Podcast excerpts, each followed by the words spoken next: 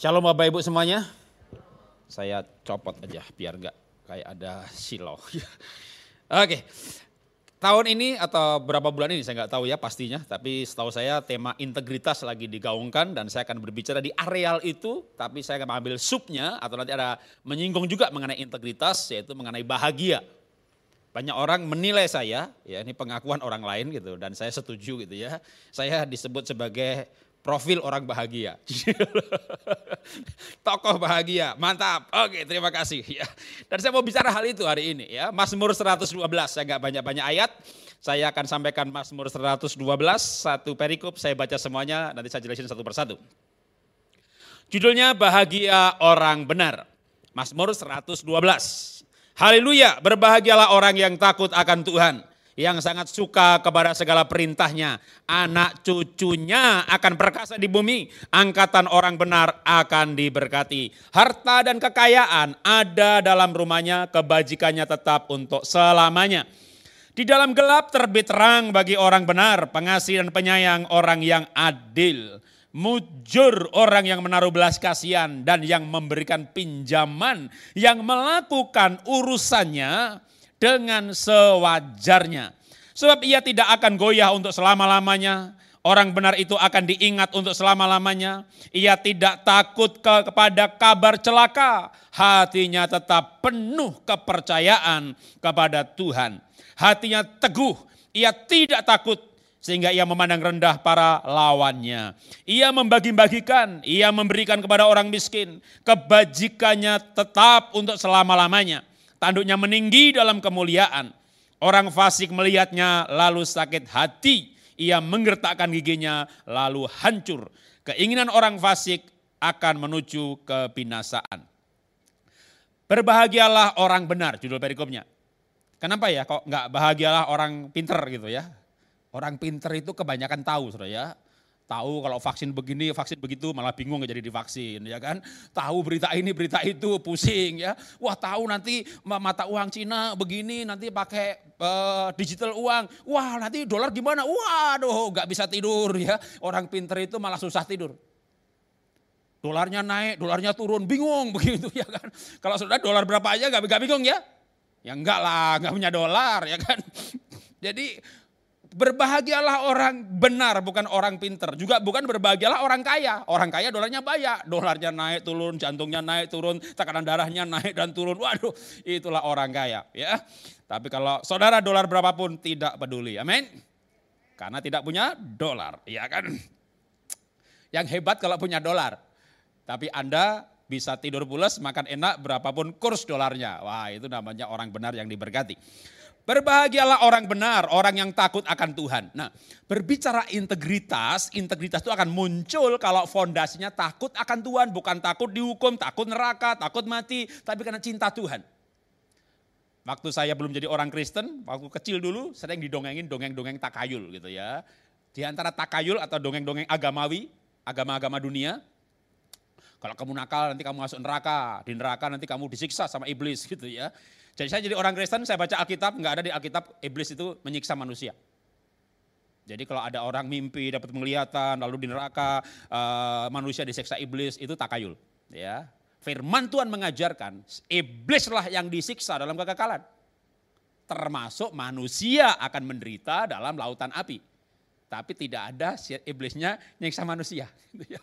Jadi itu kalau orang ditakut, memang gara-gara ditakutin begitu lahir baru bisa juga sudah takut masuk neraka gitu ya. Wah lalu lari ke depan, maju ke depan terima Tuhan Yesus. Tapi tapi kita harusnya tidak berdasarkan ketakutan. Baik untuk beribadah, untuk membayar sesuatu, persembahan, karena kita cinta Tuhan. Nah itu yang namanya integritas. Berbahagialah orang yang takut akan Tuhan. Takut Tuhan tapi nggak bahagia. Kenapa? Ibadahnya penuh ketakutan. Jadi Kristen karena ketakutan. Jadi harusnya berbahagia. Berbahagia orang yang takut akan Tuhan dalam arti cinta Tuhan. Nah, orang yang takut akan Tuhan akan punya integritas. Kenapa? Oke, biar gampang dikasih contoh aja ya. Yusuf adalah orang yang takut akan Tuhan. Dia dijual sama kakaknya jadi budak. Budak ribuan tahun yang lalu itu di bawahnya TKI itu kalau dibunuh masih ada LBH bisa bantu.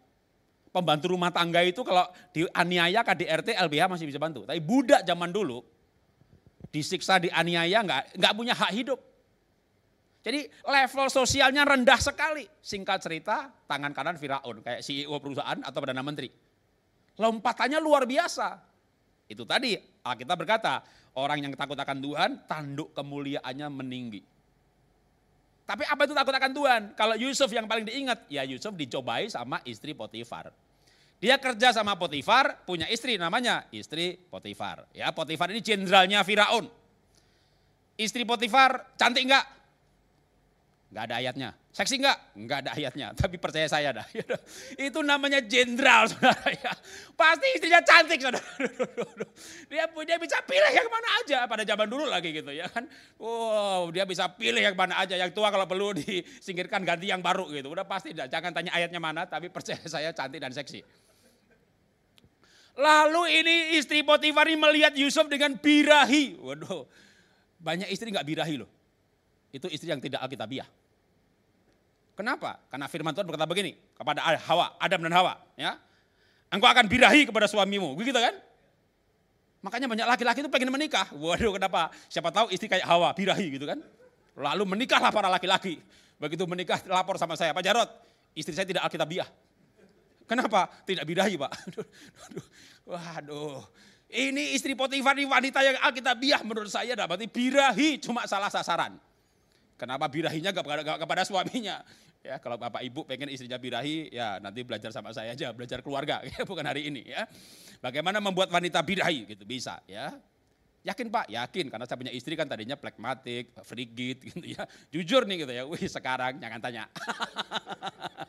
jangan tanya ya kan. Oke, nah ini istri Potifar ini birahi kepada Yusuf dan mengajak Yusuf untuk tidur di sisinya hari demi hari. Pencobaan itu bukan kadang-kadang, hari demi hari. Dan Yusuf tidak mau. Gara-gara nggak mau masuk penjara. Coba dia mau. Yang ngajak itu istri bosnya. Jangan-jangan dapat naik gaji, dapat-dapat jangan-jangan udah pastilah naik gaji, dapat bonus, dapat kenikmatan. Kurang apa coba kalau dia mau? Kurang ajar saudara ya. Kenapa Yusuf tidak mau? Dia menjawab, aku tidak mau. Ini ini ini ini kejahatan yang besar kepada Tuhan. Tunggu tunggu tunggu. Yusuf nggak diajak bakar gereja, bunuh pendeta, nyuri perpuluhan, merusak bait Allah atau tabernakel, enggak, enggak, enggak ada hubungannya sama gereja-gerejaan, sama sama ibadah-ibadah enggak ada. Diajak tidur, suka sama suka, apa salahnya? Ya salahnya kan istri orang. Tapi kalau pada waktu itu belum ada ayatnya, belum ada Korintus, belum ada yang lain-lain, ya mungkin nggak masalah lah gitu kan. Tapi Yusuf punya paradigma, punya pikiran bahwa ini dosa kepada Tuhan. Jadi kalau dia lakukan, Potifar nggak tahu, tetangga nggak tahu. Ah kita menulis rumah itu kosong. Jadi apa itu takut akan Tuhan? Keyakinan bahwa Tuhan melihat dia. Nah keyakinan seperti itulah yang membuat orang pasti punya integritas. Ya Pak Jarod Yusuf zaman lama itu Pak, kisahnya udah kuno Pak. Oke, tak kasih kesaksian ya, kisah zaman sekarang. Tahun 90 saya merantau ke Jakarta, menikah, tinggal di rumah bedeng, 6 kali 6 meter persegi. Istri saya kerja di Hero, Gatot Subroto. Maka kalau saya ditanya waktu itu di Karsa Pemuda, ya ada Petrus masih di sana, waktu itu kita di sana. Ya. Saya ketua kaum muda, dia salah satu wakil dengan Andi Setiawa, dengan dan lain-lain. Ya. Waktu di Karsa Pemuda saya ditanya, Rod kamu tinggal di mana? Gitu. Gimana bilangnya ya? Di belakangnya Gatot Subroto. Oh, iya istrimu di Hero ya? Sama kompleks BI, ya belakangnya lagi. Sama Jaya Mandala, ya belakangnya lagi. Itu di situ kan ada yang biasa jual brand, belakangnya lagi. Loh itu kan kuburan, ah sebelahnya. itu saya pinggir, itu saya tinggal di pinggir kuburan sudah lompat parit kebun pisang, jadi motor aja nggak bisa masuk, apalagi mobil. Saya hidup dari bawah sekali. Nah, tapi saya kerja di Astra, bagian ekspor untuk marketing ekspor cari order di luar negeri, kalau dapat cari buyer di dalam negeri. Lalu kasih order, bayarnya uh, ekspornya jalan, dokumennya cair, maka supplier kasih saya komisi. Ya, komisi bawah meja, under table commission. Pak ini 2% buat kantor, ini satu lagi buat Bapak. Atau Bapak bolak-balik ya nggak apa-apa, ceknya kosong semuanya. Satunya 2%, satunya 3%, Bapak atur aja. Kantor saya tahu nggak ada komisi? Tidak akan tahu. Kenapa? Buyer dengan saya di Astra Export taken kontrak seluruh order ke Indonesia lewat kamu semuanya. Tapi kami audit pembukuan ya. Ketahuan ada komisi, putus hubungan. Dan bayarnya besar, waduh. Maka kita diwanti-wanti sama direksi. Jangan ada di dokumen apa pun juga, kecuali catatan kamu pribadi, yang namanya purchase order, performa invoice, kontrak, segala macam, ada komisi dari pabrik. Kalau kamu bisa nego dapat komisi.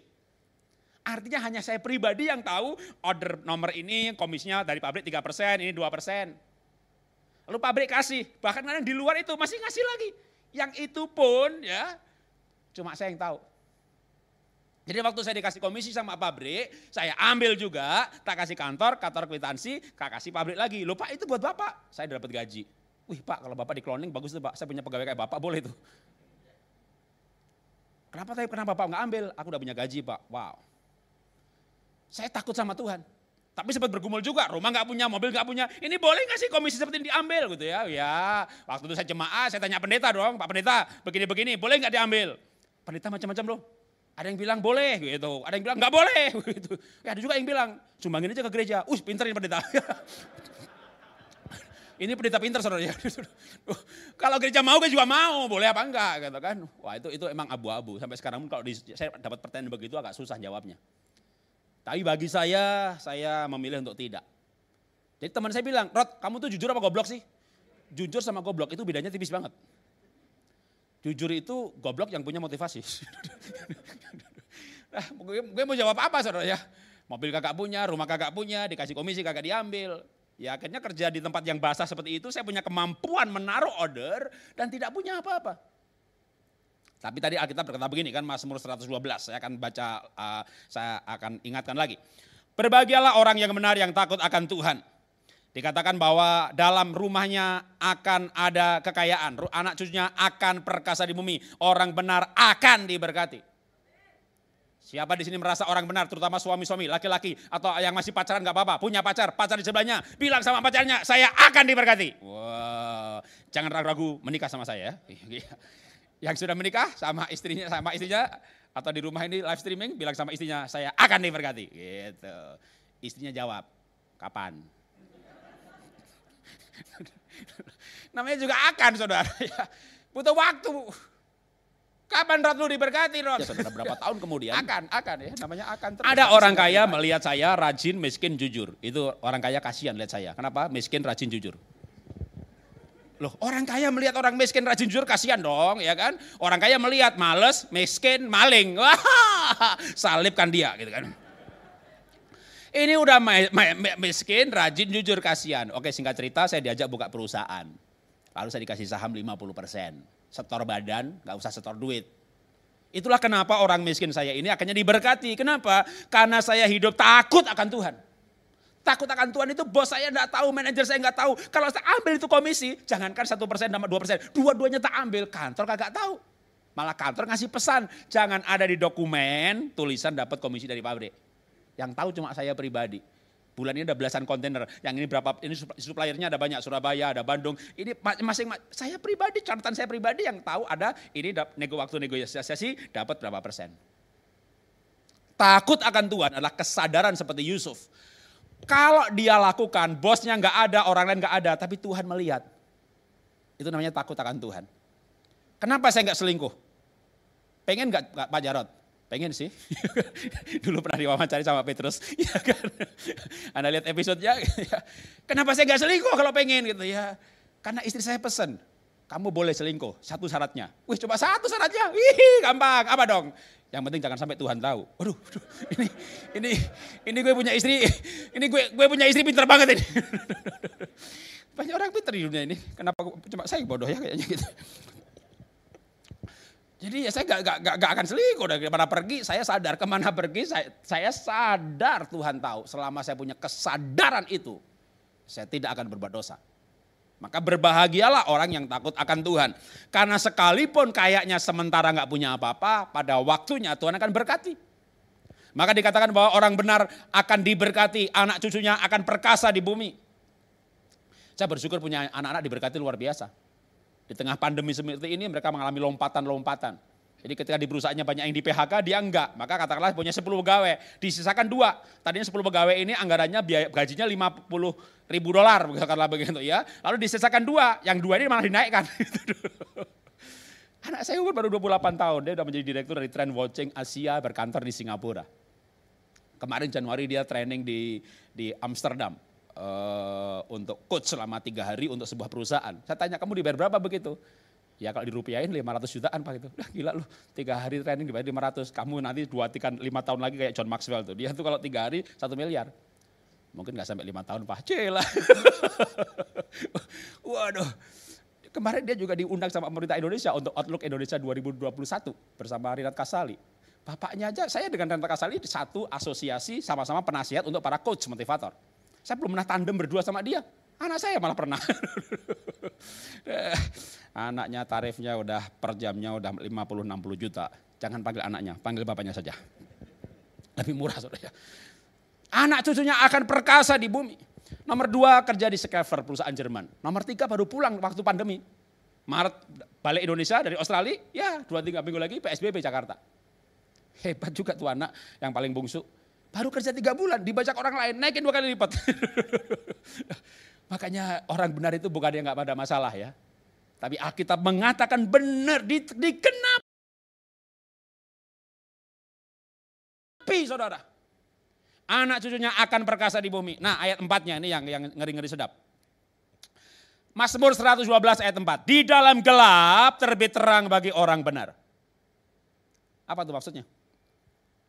Di dalam gelap terbit terang bagi orang benar. Artinya orang benar pun bisa masuk dalam kegelapan. Daniel masuk gua, pasti gelap itu gua. Sadra Mesa Abednego, nggak gelap sih, terang, tapi terang banget. Dapur api. Kamu tidak menyembah patung ini, lempar ke dalam api. Waduh, sebelum dilemparkan itu apinya dibikin 10 kali lipat. Lalu dikatakan yang melemparkan aja mati kepanasan. Yang menariknya juga kita mengatakan Sadra Mesa Abednego itu waktu dilempar itu diikatkan dengan barang-barang yang dimilikinya. Ini diikat gitu sama bantalnya, sama gulingnya, sama bajunya, sama apanya lagi. Itu hartanya itu supaya apa? Supaya lebih gampang kebakar gitu. Dilemparkan. Sadra Mesa Abednego menjawab, kalau Tuhan yang saya sembah sanggup tolong saya, dia akan tolong saya. Tapi kalau tidak, aku tidak sembah patung Tuanku. Wih, itu ditolong, tidak ditolong tetap sembah Tuhan loh. Itu sikap yang luar biasa loh. Saya ditolong, tidak ditolong. Saya tetap sembah Tuhan. Saya nggak sembah patung Tuanku. Karena begitu kan. Nah kalau sekarang kan beda. Tuhan kalau saya sembuh, saya melayani Tuhan. Tuhan kalau saya diberkati, saya melayani Tuhan. Kebalik. Dan benar mereka masuk ke dalam api. Hebatnya yang dilempar tiga, yang di dalam api jadi empat. Orang benar bisa masuk dalam kegelapan seperti Paulus juga Silas dilemparkan ke dalam penjara yang paling dalam. Ada tambahan lagi paling dalam.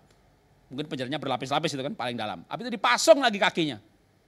Menarik tuh Paulus menyanyikan lagu pujian. Kata kisah Rasul pasal 16. 8, kisah Rasul 18 ayat 26.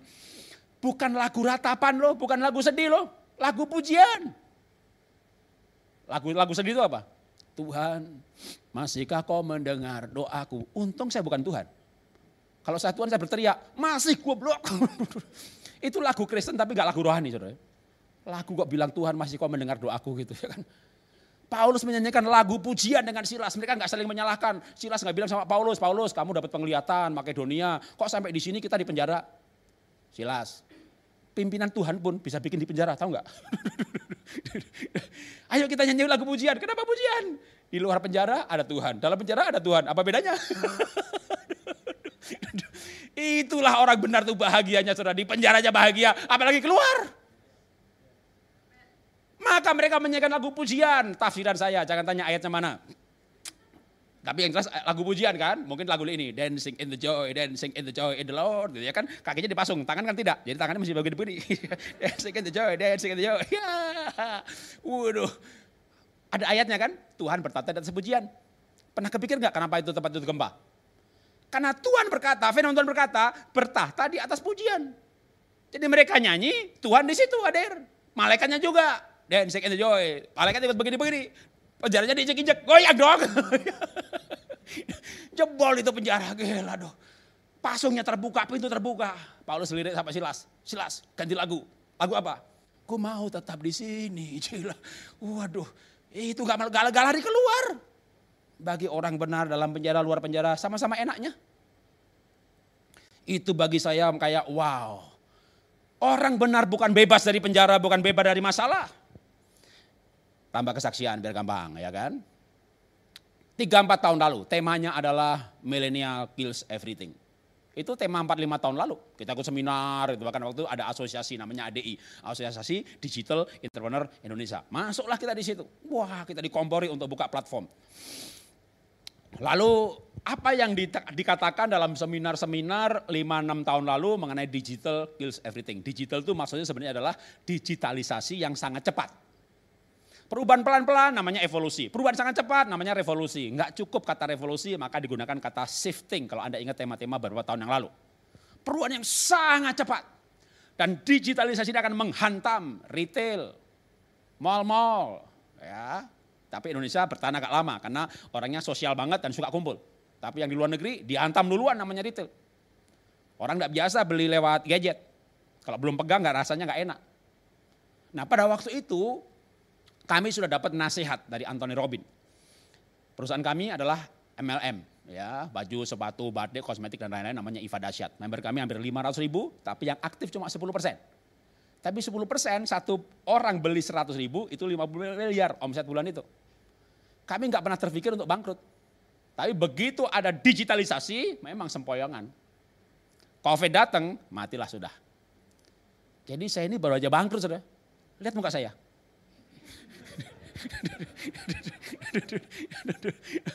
Bangkrutnya udah udah dua tahun lalu sebenarnya sebelum corona, tapi begitu corona habis tambah-tambah habis lagi. Ya Pak Jarod mah enak, Ivanya tutup, masih punya Hipolikit, sekolah, Bapak ini pinter dah. Punya usaha sekolahan pendidikan, pendidikan itu sustainable. Iya sebelum Covid datang sustainable. Karena sekolah itu kalau orang itu krisis, ya orang menghemat beli baju, tapi nggak anak nggak, nggak, nggak akan anaknya diberhentikan sekolah. Sampai Covid datang. Sekolah di rumah. Yang kuliah tetap kuliah. Saya kan happy oleh playgroup TK. Bermain, bermain di rumah, ngapain bayar? Jadi apa yang terjadi tahun yang lalu? Tahun yang lalu TKB-nya lulus, TKA jadi TKB, playgroup jadi TKA. Tahun ini TKB-nya lulus, TKA-nya nggak ada, playgroupnya nggak ada. Jadi kami udah setahun lebih playgroup kami 66 cabang, nggak ada yang bayar franchise dan tiap cabang rugi semuanya. Jadi setelah IVA-nya tutup, happy kulitnya kami rugi, sudah setahun rugi. Lihat muka saya. eh, saya berani berkata bahwa saya orang bahagia apa pun yang terjadi. Jadi begitu pandemi mulai datang Maret tahun lalu, dua tiga bulan kemudian saya rapat sama istri. Kita perlu rapat ini, ajak anak-anak rapat. Saya bilang sama anak-anak, papa mama tidak akan minta uang kalian. Saya nggak mau pensiun minta uang dari anak. Tapi saya bilang sama istri, kita punya duit berapa banyak. Termasuk untuk nomboki happy dan segala macam. Dihitung semuanya. Jangan tanya, sebelum COVID istri saya sudah namanya jual segala emas cincin itu udah habis semuanya waktu Iva bangkrut. Dan sekolah malah nggak untung. Untuk anak saya paling bungsu menyelesaikan sekolah, mobil saya saya jual, jual rugi lagi. Orang itu begitu banget rugi, rugi semuanya saudara. Mana bisa pak, ada orang tanya saya pak, enak bapak eh, nggak uh, punya utang karena bisa jual aset. Kami ini asetnya nggak laku-laku. Ya gimana nggak laku? Pasti laku, nggak nggak laku pak. Lo begini loh, kalau punya utang, kamu punya rumah harganya satu miliar, orang nawar 500, dijual aja, masih laku.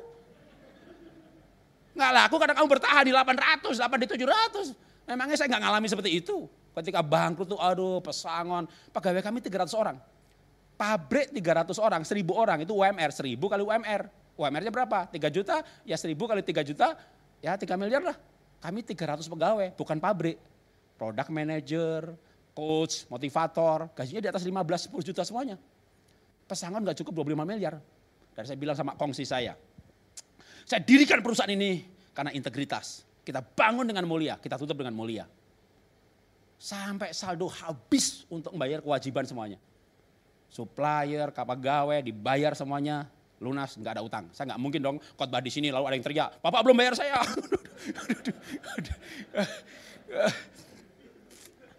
saya mau hidup dengan integritas. Saya hamba Tuhan, saya ber, supaya saya bisa berani berdiri dengan tegak. Bahwa saya orang benar.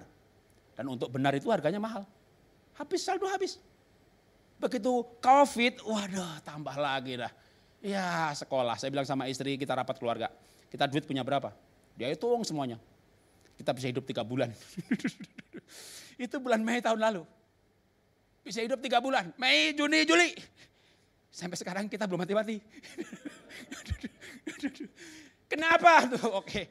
Karena firman Tuhan berkata begini. Ini baca lagi ya, ayat 4. Mazmur 112 ayat 4. Di dalam gelap terbit terang bagi orang benar.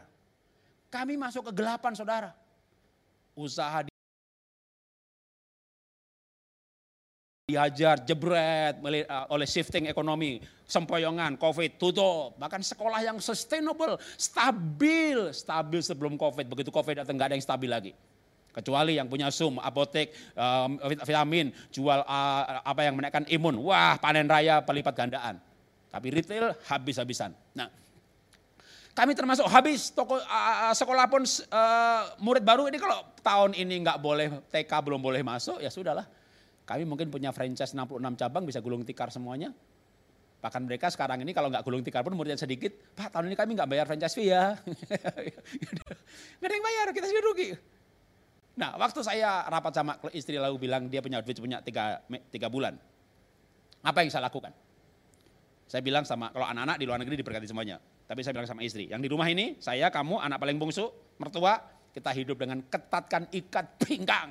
Sehemat mungkin Waktu itu anak saya belum dapat pekerjaan. Eh, dia pesan kopi lewat online. Eh, ngapain beli kopi begitu? Murah kok pak, 15 ribu. Mahal, 15 ribu itu sekarang mahal. Papa bangkrut gak punya duit. Ini harus dihemat ini, tiga bulan kalau bisa jadi enam bulan. Nah, saya bawa ke Indomaret. Nih, beli kopi tubruk cuma 16 ribu, 14 ribu. Ini bisa 10 gelas, jadi satu gelas cuma 1.500. Ngerti gak? Aku anak muda pak. Kalau beli kopi tubruk kan gak keren. Ikuti teladan Bapak. Gelasnya Starbucks, isinya tubruk.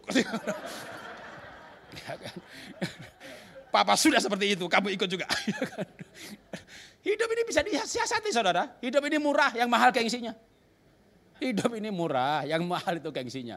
Kalau anda gak gengsi, hidup ini murah sekali. Hidup ini murah sekali. Jadi kita kita lakukan sampai seperti itu. Minum kopi pun, saya tahu anak saya beli yang mahal-mahal, kita tegur untuk tiga bulan ini bisa lima enam bulan. Oke singkat cerita. Di tengah kegelapan itu saya mikir Tuhan aku mau pensiun jadi apa. Dulu kalau perusahaan ini nggak bangkrut aku bisa pensiun di Swiss atau di New Zealand atau di Bali. Gimana nggak nggak akan nggak akan hidup berkelimpahan saudara. Kami punya perusahaan dengan yang begitu besar, omset satu bulan, income satu bulan bisa hidup dua tiga tahun. Maka waktu itu saya lagi sedang jaya-jayanya juga nggak kepengen namanya asuransi. Ngapain asuransi? Bayar preminya mahal. Kalau omset satu bulan 40-50 miliar, produknya fashion. Fashion itu marginnya gede banget. Mau sakit ke Singapura, nginep, nginep, nginep di rumah sakit yang paling mahal pun kebayar lah. Tiba-tiba bangkrut. Tiba-tiba bangkrut. Gak punya deposito, bahkan tidak diasuransi di badan. saya gak punya asuransi kesehatan. Uh, sampai Tuhan ini saya masa masukin masa pensiun lalu mau ngapain Tuhan? Wah, beberapa teman bilang saya, Pak Jarot, Bapak khotbahnya bagus Pak, jadi pendeta aja Pak. Mungkin ini jalan Tuhan untuk Bapak jadi gembala, jadi pendeta Pak. Waduh, mau saya pakai bangkrut. Tapi kalau panggilan mau pakai begini, saya bilang, ah saya nggak mau ah, saya bilang sama istri, mau sok pensiun makan kolektor. ah, saya nggak mau dah. Ada yang ngajak bisnis lagi, Bapak jaringannya banyak, kita pakai lagi Pak. Ah, orang nawari banyak. Saya tahun 92 kongsian sampai hari ini beberapa usaha dengan kongsi yang sama.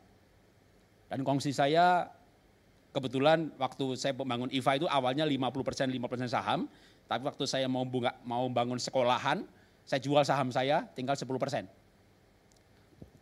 Lalu saya perusahaan itu di, diberkati dan kongsi saya ini seperti ini. Tadi kan saya bilang saya di, di, diajak kongsian sama orang kaya, saya setor badan dikasih saham 50%. Sebenarnya yang ngasih yang modali itu bukan kongsi yang legal ini. Jadi saya dibantu orang lain lagi, Lalu saya disuruh cari teman untuk bisnis. Nah teman itulah kongsi legal saya. Orang miskin sama orang miskin, lalu kongsian. Di tengah jalan saya jual saham saya ke dia, saya tinggal 10 persen, dan perusahaannya maju luar biasa. Sehingga dia punya macam-macam. Gedung di BSD aja halamannya 2 hektar. Ini lagi mau dijual ya harganya 250-an M. Itu masih dia masih punya aset-aset yang lain. Lalu dia bilang begini, kalau kamu nggak kongsian sama orang lain lagi setelah kita bangkrut, saya mau jual gedung ini, Nanti uangnya mau saya pakai untuk mewujudkan impian kamu. Saya punya impian ada Happy Holy Kids sekolah, ada Happy Holy Kids film. Saya punya impian ada Happy Holy Kids land. Itu kongsi saya bilang, saya mau jual gedung ini untuk mewujudkan impian kamu. Maka saya nggak mau kongsi sama orang lain lagi. Ini punya kongsi kayak kayak kayak, kayak saudara aja saudara. Ini lagi proses transaksi. Dan dia mau wujudkan impian saya untuk bikin park, taman bermain, Happy Holy Kids. Nah, oke okay, balik ke ceritanya lagi. Ketika begitu mulai mulai bangkrut ini saya mau ngapain lagi gitu ya. Itu itu itu proyek Epic Parknya yang akan jalan Dan itu bakal untung apa enggak kan masih jauh banget itu ya. Jadi saya mikir sama Tuhan, Tuhan ngapain ya? Usaha ini nggak jadi, nggak jadi. Akhirnya saya bilang gini sama Tuhan, Tuhan kalau setahun ini betul-betul saya nggak punya income, ya sudahlah jadi pendeta. Buka gereja, makan kolektor. Ya kan? Wah, tapi saya kebayang nih, dulu sering nyinyirin pendeta, nanti pasti dinyinyirin gue. Aduh, saya ini orangnya juga ngobrol nyablak begitu ya. Taman pendeta tak ledek-ledek begitu. Ya nanti saya kebayang deh, pasti bakal diledek deh kayak gitu deh. Lalu saya bilang begitu apa Tuhan, eh ajaib saudara. Kenapa saya nggak jadi pendeta dan sampai sekarang nggak mati-mati? Saya ingat saya punya talenta, melukis. Jadi mulailah, mulai Mei tahun lalu. Melukis, upload, Facebook, upload Instagram, seminggu laku. Lukis lagi, laku lagi. Lukis lagi, loh ini jualan bukan jualan kebutuhan pokok saudara ya, lukisan. Itu dari bulan Mei tahun lalu sampai hari ini saudara, seminggu laku satu. Dan kalau saya lihat dari 60-an yang laku, hanya 4 yang lewat Facebook. 56 lewat Instagram. Terus apa yang terjadi? Tiga hari yang lalu Instagram saya dihack followernya 48 ribu. Makanya kalau di post cepat lagu, kenapa? Followernya banyak. Jadi kalau istilahnya nih Instagram itu toko saya, ini tiga hari lalu toko saya dibakar. Lihat muka saya. Lihat ketawa saya. Adakah guratan-guratan sedih? Lalu saya bisa tetap bahagia. Bapak kok bisa? Saya baca ayatnya aja biar gampang. Mazmur 112 ayat yang ke-6. Sebab ia tidak akan goyah untuk selama-lamanya. Orang benar itu ingat untuk selama-lamanya. Ayat 7. Ia tidak takut kepada kabar celaka. Hatinya tetap penuh kepercayaan Waktu kepada Tuhan. Uh, Instagram saya dihack. Pak Victor Abraham langsung hubungin saya. Pak saya dihack empat kali pak. Akhirnya saya bisa bisa balikkan lagi. Caranya gimana dia ngajarin saya? Waduh, tapi Bapak punya orang IT. Iya Pak pakai VPN segala macam. Ini Pak Bapak kerahkan itu uh, follower Bapak yang di WA yang di mana untuk report rame-rame. Nanti Bapak terima SMS. Benar, begitu ratusan orang report rame-rame, saya terima SMS dari Instagram untuk meriset passwordnya. Wah, riset ya, gitu. Masukkan 6 digit yang kami kirim. Di mana 6 digitnya? Saya tunggu nggak masuk-masuk, sampai waktunya lewat. Ya, miss dah sekali. Coba lagi, miss lagi dua kali. Ya aduh, miss dua kali kayak orang bayar kartu kredit, nggak bisa lagi dipakai. Akhirnya sambil pusing-pusing buka-buka lagi, oh Instagram ngeling sama Facebook. Mungkin mereka sendiri ngakalin supaya nggak uh, aman. Permintaannya riset lewat SMS dari Instagram, jawabannya uh, DM lewat Facebook. Ini 6 digit Anda. Oke, masukkan. Waktunya sudah lewat. Rupanya yang ngehack udah sadar nih, oh, ini ada orang mau yang punya mau nyoba masuk nih. Malah dia sudah melangkah lebih jauh. Begitu diulangin lagi untuk cara merecovery, masukkan ke nomor SMS, jawabannya 6 eh, digit dikirim ke nomor sekian-sekian, udah bukan nomor saya. Masukkan email, emailnya juga udah bukan email saya. Wah berarti udah hilang lah. Itu kalau saya tadi bilang, saya jual lukisan 60 lebih selama setahun, berarti seminggu satu minimal, ya bahkan lebih. Dari 60 lebih itu hanya 4 yang lewat Facebook lainnya lewat Instagram. Lalu Instagramnya dihack. Sampai bilang, Tuhan ini pencobaan kenapa bertubi-tubi? itu malam begitu dihack itu malamnya saya ajak istri berdoa ya. Dihacknya jam setengah lima sore. Terus mencoba, mencoba, mencoba sampai jam sembilan malam kita doa sama istri. Tuhan, aku tahu Tuhan, aku nggak boleh mengadakan Instagram. Yang memelihara saya bukan Instagram, yang memelihara saya adalah Tuhan. Doa 15 menit, tidur pulas loh. tidur pulas lu gak pakai mikir lu saya itu kalau waktunya tidur tidur saya gak tidur juga gak balik lagi. Kok bisa begitu Pak? Karena kita mengandalkan Tuhan. Jadi saya pengen lihat aja bagaimana jalan-jalan Tuhan. Tapi nggak gampang ya. Perusahaan bangkrut, sekolah sepi. Tapi sebelum Instagram dihack aja dengan laku laku laku itu kayak, duh, dulu kita punya omset miliaran tiap bulan. Saya saya udah bangun sekolah di pedalaman itu sampai 25 26 sekolah di pedalaman. Satu sekolah butuh waktu butuh kira 150 sampai 200 juta loh. Setahun kita bisa bangun dua. Lah kalau omsetnya banyak, itu kan nggak seberapa. Tiba-tiba bangkrut, ceprung. Laku 5 juta aja senang banget. Dulu nyumbang ratusan juta. Itu kayak saya punya kehidupan tuh kayak dari dari dari tanah perjanjian di saya dilempar lagi dari keluar dari Mesir.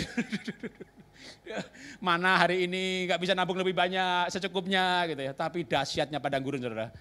Kita tiap hari lihat tiang awan sama tiang api. Tuhan ada, Tuhan hidup itu nyata banget. Tuhan ada.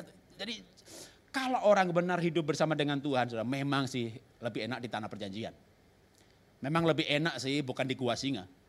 Tapi di gua singa, Daud, eh, eh, Daniel merasakan Tuhan ada, Tuhan hidup. Ini zaman milenial ini kan banyak orang mempertanyakan, Tuhan ada, Tuhan hidup.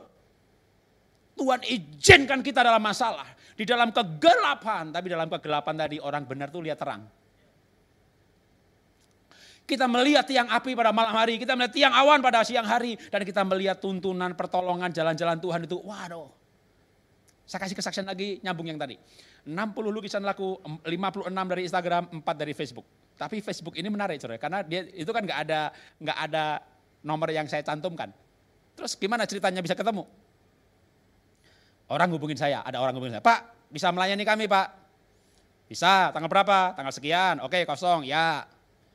Begitu diain baru, udah dia ini baru ngomong, tapi maaf ya Pak ya, nggak pakai persembahan kasih. Harusnya ngomong dulu baru iyain. tapi dia nanya dulu bisa apa enggak baru kasih tahu. Kan kalau orang dari Pak, saya mau undang Bapak, tapi gak ada persembahan kasih. Kalau mungkin pendeta digituin mungkin ada bilang sibuk kali ya, tapi orang ini pinter. Pak bisa Pak, bisa, ini bisa Pak, bisa. Baru kasih tahu, gak ada persembahan kasih. Bilang gak apa-apa, boleh gitu ya.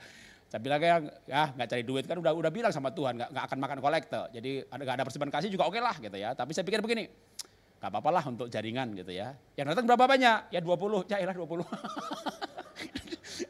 200 kayak gitu ya. Gak pakai gak ada uang gak apa-apa, tapi banyak orang ini. Dua 20 lagi. Emang acara apa sih? Acara doa Pak. Oh ya pantas acara doa gak pakai kolek, gak pakai persembahan kasih ya kan? Dia ada doa. Saya layan itu. Dan itu doanya itu bukan doa nasional yang yang datang banyak gitu ya. Ini menara doa eh, sebuah sebuah kota kecil, sebuah apa, wilayah gitulah. Itu hebatnya saudara, di dalam menara doa itu ada orang Papua itu ikut doa. Dan dia senang banget ketemu saya di situ. Jadi zoomnya selesai, Pak eh, dia ngomong ke, ke semuanya gitu ya, yang admin, jangan zoomnya jangan ditutup dulu, saya mau bicara sama Pak Jarot. Oke Pak, kenapa? Saya mau beli lukisan Bapak. Itulah yang beli empat. Satu-satunya yang bukan dari Instagram, tapi beli langsung empat. Saudara. Ketemu di persekutuan jangan pakai persembahan kasih. Itu, Makanya saudara melayani jangan pilih-pilih saudara. jangan pilih-pilih. Kalau kita kita hidup di sungguh-sungguh aja lurus begitu. Aduh, saudara bisa ketawa dalam penderitaan. Karena karena melihat jalan-jalan Tuhan. Apa artinya berkelimpahan tapi nggak melihat jalan-jalan Tuhan. Bahkan mempertanyakan Tuhan apa ada apa tidak. Bahkan takut menghadapi kematian. Firman Tuhan berkata bahwa orang benar tidak goyah untuk selamanya. Hati-hati tidak takut kabar celaka. Kenapa gak takut kabar celaka? Karena ia kepercayaannya penuh kepada Tuhan. Orang benar bukan tanpa masalah, tapi akan menang terhadap setiap masalah. Dan kita itu mau benar nggak benar masalah ada. Amin. Amin nggak amin ada masalah saudara. Mau nggak punya masalah? Oh, saya bisa doakan, saudara. manjur pasti. Kalau nggak mau punya masalah, saya bisa doakan, manjur doa saya, saudara. Tuhan ambil rohnya bawa ke sorga. Di bumi ini pasti ada masalah. Tuhan Yesus benar dipermasalahkan. Paulus benar dipermasalahkan oleh yang oleh yang oleh yang tidak benar. Anda jujur ada dipermasalahkan sama yang tidak jujur. Waktu saya jujur di perusahaan, nggak ngambil komisi, teman-teman saya marah, Rod, kamu jangan sok pahlawan. Kamu nggak ngambil komisi dari pabrik. Jelas dong GP kamu paling besar, gross margin dari divisi kami paling besar. Tapi itu membuat direksi tuntut kami. Kenapa kamu cuma 6 persen, nggak bisa 8 persen kayak Yarot? Kamu jangan sok pahlawan ya. Orang jujur musuhnya banyak. Yang bela ada ada nggak? Banyak kalau malaikat kelihatan. Sayang yang sayang malaikat nggak kelihatan, Tuhan nggak kelihatan. Bahkan kadang-kadang kayak menghilang kayak nggak ada. Tapi waktu berjalan dalam hidup ini. Makanya Daud berkata, aku dulu muda sekarang tua. Udah bener tuh pasti nggak mungkin dulu tua sekarang muda gitu kan ya. Dan dia berkata bahwa orang benar gak akan minta-minta. Orang benar gak akan minta-minta. Orang benar akan diberkati. Firman Tuhan berkata, haleluya berbahagialah orang benar. Anak cucunya akan perkasa di bumi. Orang benar akan diberkati. Maka saya terlalu percaya bahwa kisah hidup saya belum selesai. Umur saya baru 58 tahun. Kalau saya mati kayak Musa umur 120 tahun, masih lama juga. Lihat muka saya. Wah begini kapan matinya ya. Anak saya itu sampai, papa di gak ada matinya. Usaha bagus, gelukis, Instagram di hack, masih begini lagi. Papa kagak ada matinya. Betul, nanti kalau matinya ketemu, kelihatan gitu kan. Bukan kagak ada matinya, belum mati-mati. gitu, ya kan. Jadi bersama dengan Tuhan yang pernah mati tapi dia bangkit kembali. Maka kita juga akan mengalahkan kematian. Sebagai penutup, bahagialah orang benar. Apa itu benar? Benar itu karena kita dibenarkan. Saya bukan orang benar, saya orang najis, saya orang cemar, saya orang yang penuh kebencian. Dulu saya bukan orang Kristen, orang Jawa. Dan saya karena saya, dan saya miskinnya minta ampun, miskinnya minta ampun. Karena saya miskin, saya benci orang kaya. Siapa yang kaya? Orang Cina. Maka saya benci orang Cina. Dulu saya nggak bisa bilang Tionghoa, nggak Cina gitu ya. Kenapa? Waduh, ini orang miskin saudara, benci sama orang kaya. Saking bencinya itu. Kalau kita kakak beradik atau tetangga ada yang kehilangan uang, kehilangan barang, kita tuduh orang Cina. Ini ada kehilangan uang, pasti tuyulnya dia tuh yang mengambil. kita sampai begitu, saudara. Itu penuh dengan kebencian. Lalu saya lahir baru. Waktu saya lahir baru saya dibenarkan. Saya enggak, saya bukan orang benar, tapi saya dibenarkan. Begitu saya dibenarkan, saya merantau ke Bogor, saya kuliah di Bogor, saya masuk beberapa gereja nyoba-nyoba sampai akhirnya ke GSJA, Gereja Sidang Jemaat Allah di Bogor itu 95% kali Tionghoa semuanya. Dulu kan saya nggak bisa bilang Tionghoa, Cina semuanya gitu. Karena begitu lahir baru, mata saya berubah loh. Lu benci banget orang Cina. Begitu lahir baru, ih cantik juga ya. Gitu. benar, ini benar, benar saudara. Ini kisah nyata ini saudara. Saya istri saya nggak mau aja diajak kemari.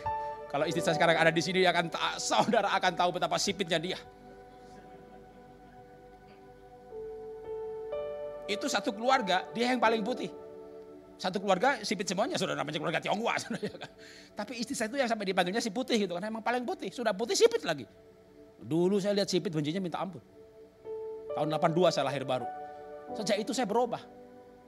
Jadi benar itu bukan karena kita benar. Kalau gitu saya kapan diberkati Pak? Kan saya bukan orang benar Pak. Saya juga bukan orang benar. Tapi kita benar karena kita dibenarkan. Waktu kita menerima Yesus sebagai Tuhan dan Juru Selamat pribadi, maka kita dibenarkan firman Tuhannya membenarkan, darah Yesusnya menyucikan, pilurnya menyembuhkan. Kita dibenarkan oleh Tuhan karena kita menerima Yesus sebagai Tuhan dan Juru Selamat pribadi. Kalau kau menerima Yesus sebagai Tuhan dan Juru Selamat pribadi, maka kita punya keselamatan, kepastian keselamatan, kita punya kekekalan. Inilah hal-hal ilahi yang nilainya melebihi harta emas permata. Sehingga ketika saya mengalami kehilangan, saya bersuka cita karena masih punya yang kekal.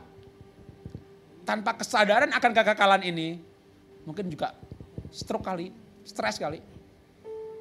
Waktu saya rugi sebelum COVID itu kira-kira 100 M lebih yang yang yang IFA dahsyat. Kemarin berapa minggu yang lalu kongsi saya telepon, kita di gudang masih punya duit kira-kira, uh, bukan benar punya duit, punya barang. Tapi beberapa mulai expired. Dihitung-hitung masih 120-an M. Terus ditawar orang sih, 20 saja. Rugi lagi 100 lagi. Lihat muka saya. Kita bukan tanpa masalah, tapi saya belajar hidup ini. Kalau kita dibenarkan oleh firman Tuhan, maka kita bisa menjadi orang yang berbahagia. Apa pun keadaannya.